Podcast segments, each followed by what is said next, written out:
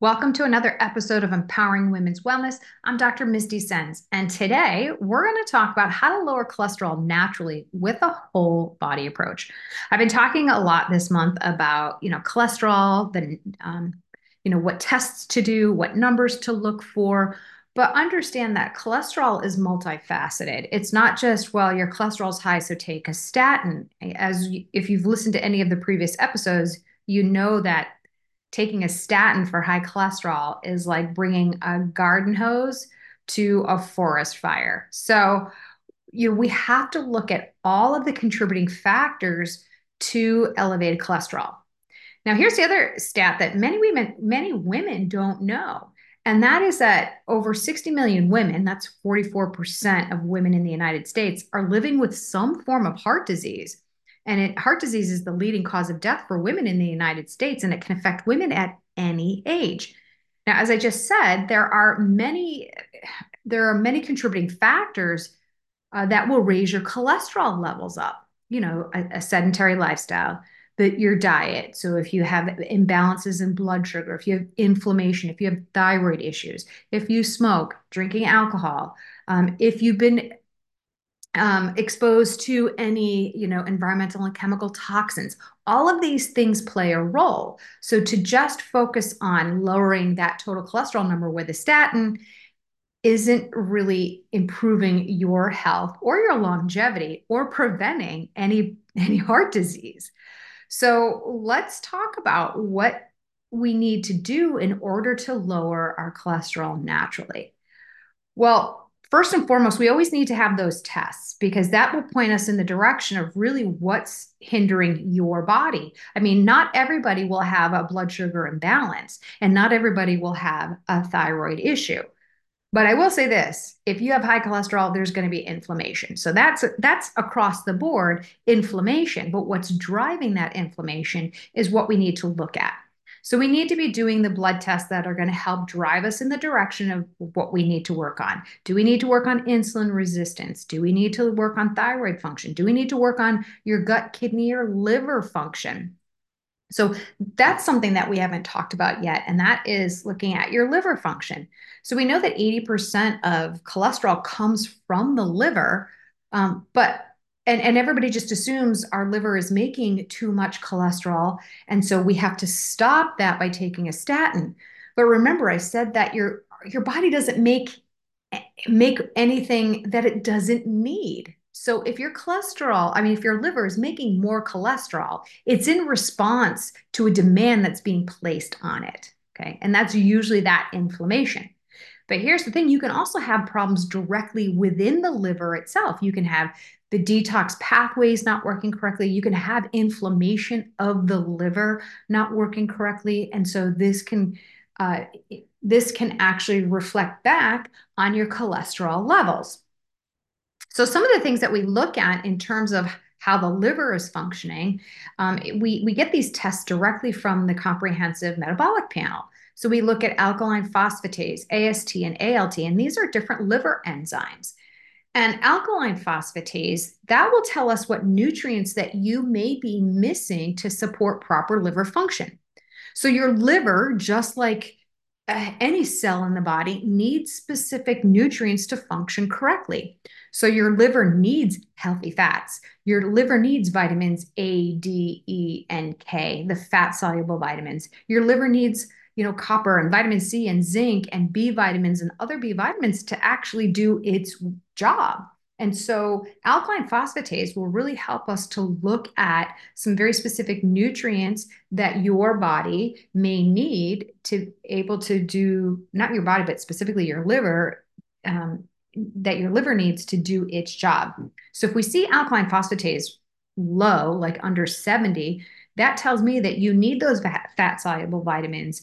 You need copper, you need vitamin C, you need zinc in order for your liver to be able to do its job, which is to you know make proteins break down proteins to get rid of toxins to metabolize estrogen okay? So that right there if i know that that's going on then we can support that okay? And by supporting how your the foods that your liver needs then your liver is going to work more appropriate for you more appropriate for you.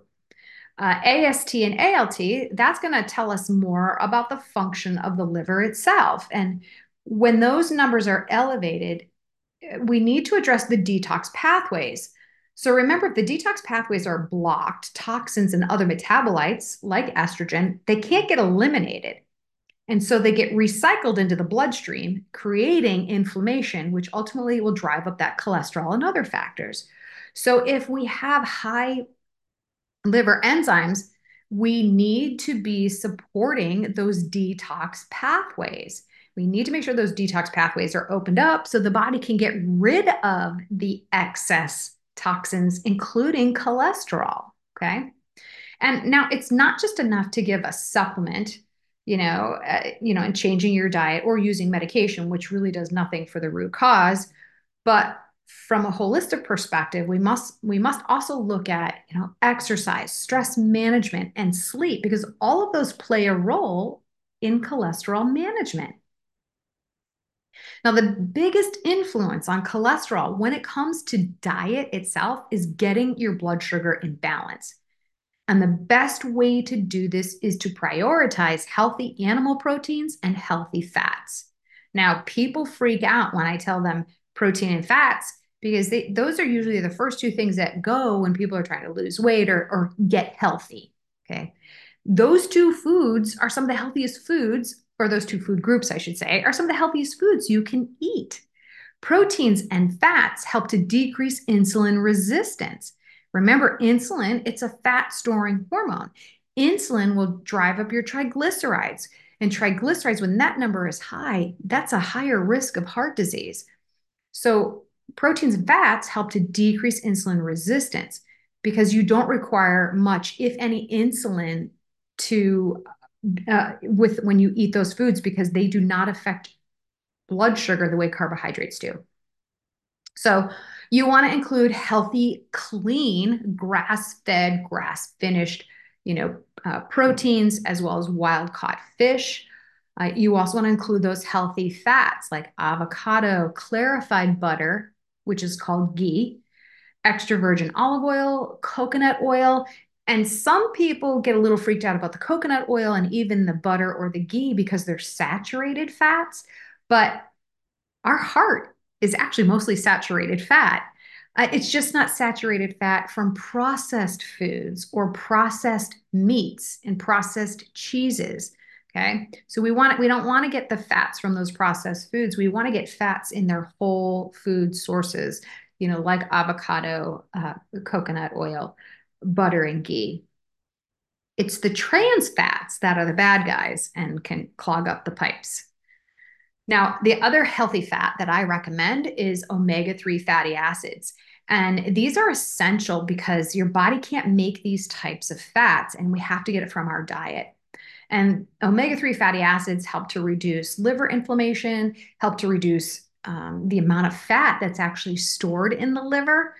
And because there is a process called non-alcoholic fatty liver disease and that will happen as a result of diet and other toxins. So the omega-3 essential fatty acids helps to lower that inflammation within the liver itself and reduce the amount of, of fat stored in the liver and support a healthy liver function um, now not all omega-3s are created equal so you want to be careful on the omega-3s that you consume there are a couple um, different uh, brands that I like to use. The one I use with all of my patients, whether it's online, you know, virtually or in person, come from a um, come from a company called Xymogen, and and these are a prescription grade um, supplement.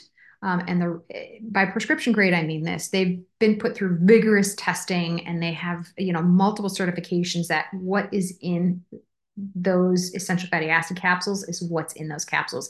And they move they they move the the needle on blood work.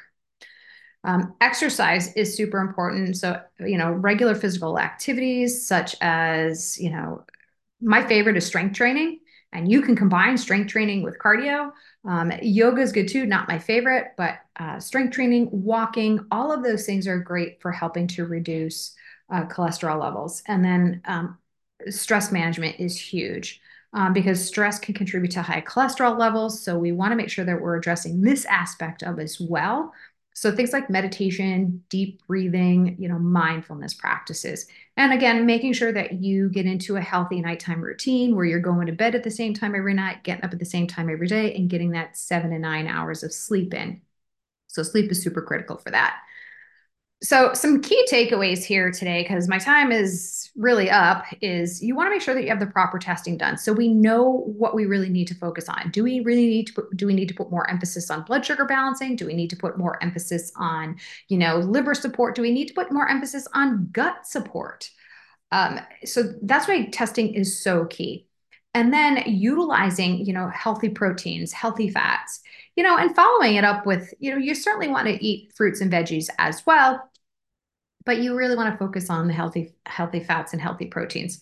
You know making sure you're getting in exercise. I love strength training so three times a week with strength training like 30 minutes three times a week that's awesome. And then you know getting in walks every day too and then just t- taking some time for you know doing some deep breathing some meditation um, and mindfulness practice. So i hope this was helpful um, and if you uh, um, if you liked this episode, um, please share it with your friends and continue to listen for more on how you can help support your health naturally.